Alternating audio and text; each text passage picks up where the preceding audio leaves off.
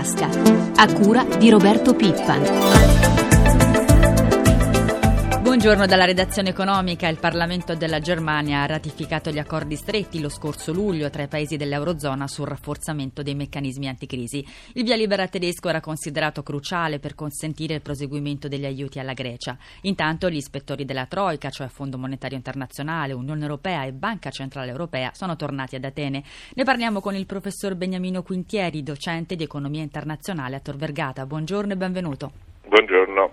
Dicevamo, il fondo salva stati sarà ampliato a 440 miliardi di euro. Qualche giorno fa il segretario al Tesoro americano Geithner ha suggerito di usare il fondo come garanzia per avere altri prestiti, usandolo come leva per moltiplicare la sua dotazione. Il fondo sarebbe infatti insufficiente, secondo Geithner, nel caso in cui la crisi del debito sovrano contagiasse paesi più grandi come la Spagna e l'Italia. Professore, è il caso di accettare questo suggerimento? Probabilmente sì. Eh però è bene ricordare che non esistono in questi casi fondi sufficienti, il problema di fondo è quello di associare la concessione di un prestito che dovrebbe essere un aiuto di ultima istanza solo associandolo a pacchetti di eh, provvedimenti, quindi a sanzioni eh, possibilmente automatiche per garantire poi ai prestatori che il, il prestito possa avere i risultati sperati.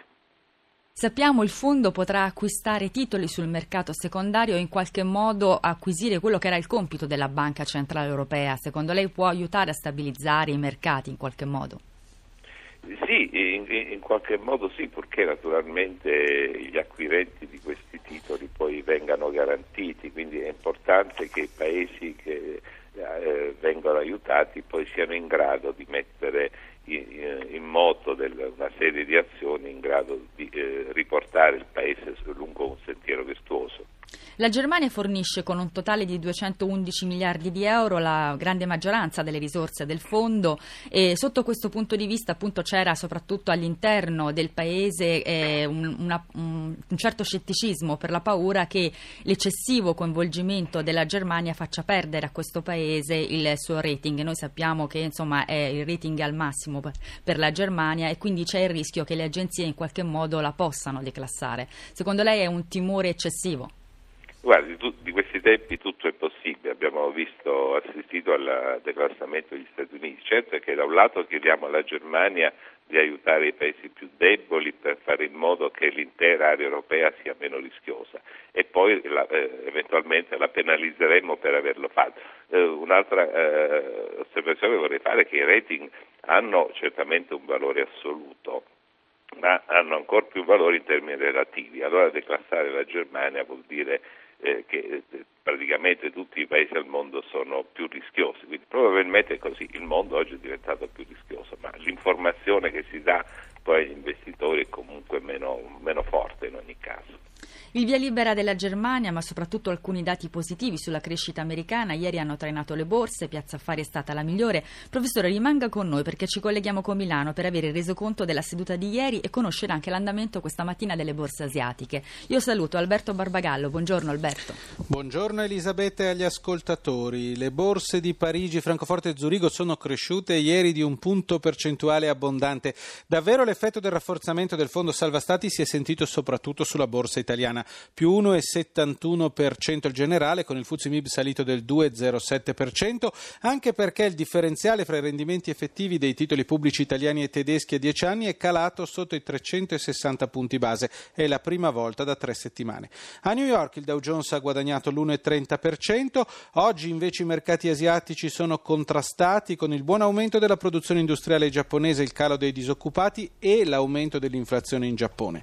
Tokyo più 0,36%, 0,5%, Hong Kong cede l'1,41%, Shanghai meno 0,39%.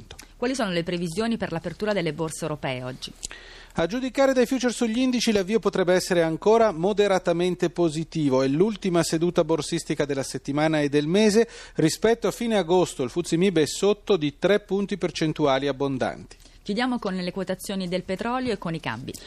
Petrolio greggio americano 83 dollari al barile, Brent 102 dollari al barile, l'euro si indebolisce a 1,35 dollaro. Grazie ad Alberto Barbagallo dalla redazione di Milano. Professore, abbiamo sentito le previsioni per l'apertura dovrebbero essere positive. In questi giorni però è continuato soprattutto per la borsa italiana eh, la corsa degli spread, il, la differenza di rendimento tra i nostri titoli di Stato e i Bund tedeschi. Segno che ancora dei timori ci sono. Ah, certamente sì, e noi dobbiamo aspettarci ancora una forte variabilità eh, della borsa secondo le notizie che si susseguono giorno dopo giorno. E quanto agli spread è chiaro che fin quanto non avremo un programma definitivo e credibile di rientro della, del debito e del disavanzo, i, i nostri eh, tassi di interesse eh, resteranno alti. È un peccato perché abbiamo eh, perso quella che è stata la grande occasione dell'euro che per dieci anni ci ha permesso di avere dei tassi quasi simili a quelli della Germania. Professore, affronteremo questa parte dei conti pubblici più avanti perché abbiamo alcuni dati dell'Istat. Prima però ci spostiamo in Grecia, dove è in missione la Troica, cioè Fondo Monetario Internazionale, Unione Europea e Banca Centrale Europea, per sbloccare i prossimi aiuti che sono vitali per la Grecia perché appunto sono a rischio gli stipendi di ottobre dei dipendenti pubblici. Ieri grandi manifestazioni appunto di dipendenti statali. Il primo ministro greco Papandreou oggi sarà a Parigi per incontrare Sarkozy e quindi dare garanzie sul piano di rientro dei conti pubblici. Per il Paese però il rischio default rimane. A questo punto, professore, non sarebbe meglio un fallimento controllato? In molti da giorni lo ipotizzano e sembra che in questo momento gli hedge fund stiano scommettendo proprio su questa ipotesi. Sì, scommettono su questa ipotesi perché appunto non si riesce a uscire dal guado. Io credo che l'incertezza è la cosa peggiore. E, ehm, se la Grecia non riuscirà a breve a, a presentare un programma credibile, allora un fallimento controllato è la via migliore. Naturalmente la cosa non è così semplice, intanto la parola controllato poi è difficile eh, da, da, verificare, cioè, il fallimento potrebbe anche scappare di mano e quindi poi il pericolo di contagio ai paesi deboli, tra cui eh, oltre alla Spagna e il Portogallo ci siamo noi, potrebbe far sì che la speculazione quindi eh, si muova dalla Grecia verso altri, altri, paesi. D'altra parte credo che sia anche eh, giusto la, lanciare un segnale, ci vuole un esempio, bisogna capire che eh, spiegare ai governanti dei vari paesi che non è automatico il salvataggio e che quindi si può fallire. Questo potrebbe essere un precedente utile per comportamenti più virtuosi. Professore, proprio sul piano di salvataggio della Grecia abbiamo visto che eh, deve essere sbloccata la sesta tranche, quella da 8 miliardi di euro, eh, si ipotizza un secondo piano, ma su questo ci sono alcune divisioni all'interno dei paesi europei, soprattutto da una parte la Germania e l'Olanda. E mm, viene rimproverato alle, all'Europa, soprattutto da parte degli Stati Uniti, un'eccessiva lentezza nella reazione. Esattamente questo è il problema. Oggi l'immobilismo del, del, dei paesi dell'Unione Europea e, e, degli Stati Uniti è quello che sta facendo i danni maggiori. Io, credo, eh, io guardo con favore alla, all'idea di cui si sta discutendo oggi al Parlamento Europeo di introdurre delle sanzioni automatiche eh, proprio per rafforzare il patto di stabilità, con delle, con delle misure automatiche per il controllo delle politiche di bilancio che scattassero automaticamente per tempo questo, questi tatticismi da parte dei governi verrebbero meno. Quindi io penso che la, la medicina del, degli aiuti vada combinata con de, de, dei provvedimenti volti a punire automaticamente i paesi poco virtuosi. Professor Quintieri, torniamo in Italia con alcuni dati sui nostri conti pubblici, glielo avevo già anticipato prima, i dati sono dell'Istat, ci dice di più Roberto Zampa, ascoltiamo insieme i dati e poi li commentiamo insieme. Ancora luci e ombre sui nostri conti pubblici. Nel secondo trimestre di quest'anno l'indebitamento netto delle pubbliche amministrazioni in rapporto al PIL, il dato che fa fede per l'UE, è peggiorato, il 3,2% contro il 2,5% dello stesso trimestre del 2010. In compenso c'è un leggero miglioramento nel primo semestre, 5,3% contro il 5,4% dell'anno scorso. Stesso discorso per il saldo primario, ovvero l'indebitamento al netto degli interessi passivi, che nel secondo trimestre è peggiorato, 8 8,2 miliardi di euro contro i 9 del 2010. Nei primi sei mesi però si è registrato un miglioramento di 0,4 punti percentuali rispetto a un anno fa. Le entrate vanno abbastanza bene, nel secondo trimestre sono aumentate dello 0,1%, con un'incidenza sul PIL che sfiora il 45%. I problemi vengono dalle uscite, che sono aumentate dell'1,6%, con un'incidenza rispetto al PIL che supera il 48%, in calo comunque dello 0,1% rispetto al 2010. Dunque sale il rapporto deficit-PIL. Professore, ce la faremo a centrare l'obiettivo del pareggio di bilancio entro il 2013 come imposto dall'Unione Europea?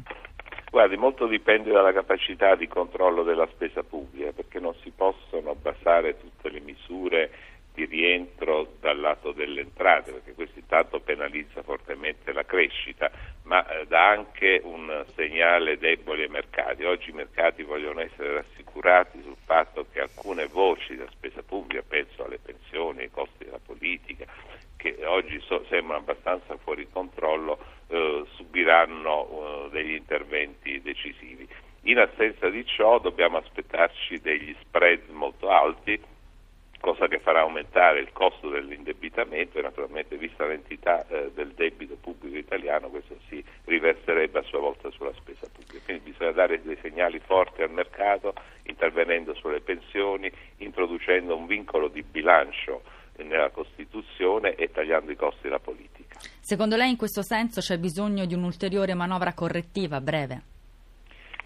Eh, io penso che, ripeto, bisogna incidere sulle variabili di spesa perché manovre correttive fatte attraverso le eh, ulteriori incrementi, inasprimenti di, eh, attraverso le entrate eh, sarebbero devastanti per la crescita e soprattutto non darebbero eh, la, la, la, certezza di, eh, di un aggiustamento non momentario ma diciamo di tipo strutturale. Oggi abbiamo bisogno di interventi che eh, qualche modo riescano a, a, modificare quelle che sono le tendenze di crescita della spesa di lungo periodo. Il Ministro dell'Economia Tremonti ha proposto di vendere il patrimonio pubblico, con il ricavo delle cessioni si può tagliare il debito di 35-40 miliardi di euro, una stima attendibile. È sempre difficile eh, capire eh, quanto si può ricavare, certamente il, patrimonio pubblico è eh, enorme ed è un, un'occasione da non perdere per scambiare diciamo, minore proprietà pubblica con minor debito ed è l'unica cosa che può agire a breve in maniera consistente sul debito pubblico. Quindi credo che è una strada che bisogna perseguire con forza. Sappiamo la parte più interessante riguarda le partecipazioni che lo Stato ha in alcune grandi società come Enel, Eni e Finmeccanica. Sì, naturalmente in questo momento in cui i valori azionari non sono alle stelle non sarebbe neanche opportuno procedere con massicce vendite di questi titoli, bisognerà eh, che tutta questa operazione di dismissione del patrimonio pubblico avvenga con costanza ma neanche senza la frenesia del momento, perché altrimenti questo porterebbe delle entrate certamente inferiori a quelle previste. Quella della vendita del patrimonio pubblico, insomma, è un po' come la vendita dei gioielli di famiglia, è una misura che negli Stati Uniti anche Obama ha proposto. Noi tra l'altro abbiamo un patrimonio pubblico che in proporzione in rapporto al nostro PIL è ben superiore a quello degli Stati Uniti. L'importante è che gli introiti derivanti dalla cessione del patrimonio pubblico vadano direttamente, eh, come ci impone d'altra parte l'Unione Europea, a mm, eh, ridurre eh, l'ammontare del debito e non a finanziare la spesa corrente. Professore, sarebbe possibile anche semplicemente eh, dare maggiore valorizzazione al nostro patrimonio pubblico? Parlo di caserme, ci sono alcuni eh, beni che non possono essere venduti, tipo ospedali e altri beni pubblici. È possibile anche semplicemente aumentando i canoni riuscire a rientrare in qualche modo? Eh, diciamo, si tratterebbe di eh, adeguare i canoni, gli affitti e, e, e, il resto a quelli che sono gli standard di mercato, cosa che si è detta tantissime volte, ma poi poche volte, in poche occasioni è stata attuata. Grazie professore Anche Quinti. qui però bisognerebbe aggiungere che le entrate andrebbero nel bilancio annuale, quindi non a tagli di spesa, eh, non a tagli di debito, ma andrebbero a finanziare la spesa, quindi ci, ci sarebbe anche questo elemento da considerare. Grazie professor Quintieri per essere stato con noi, l'economia in tasca termina qui, io ringrazio Francesca Librandi per l'assistenza al programma, vi ricordo poi l'appuntamento con la nostra rubrica Questioni di Borsa subito dopo il GR1 delle 10. La parola va adesso ad Antonello Orlando, da Elisabetta Tanini, buona giornata. Ringraziamo dunque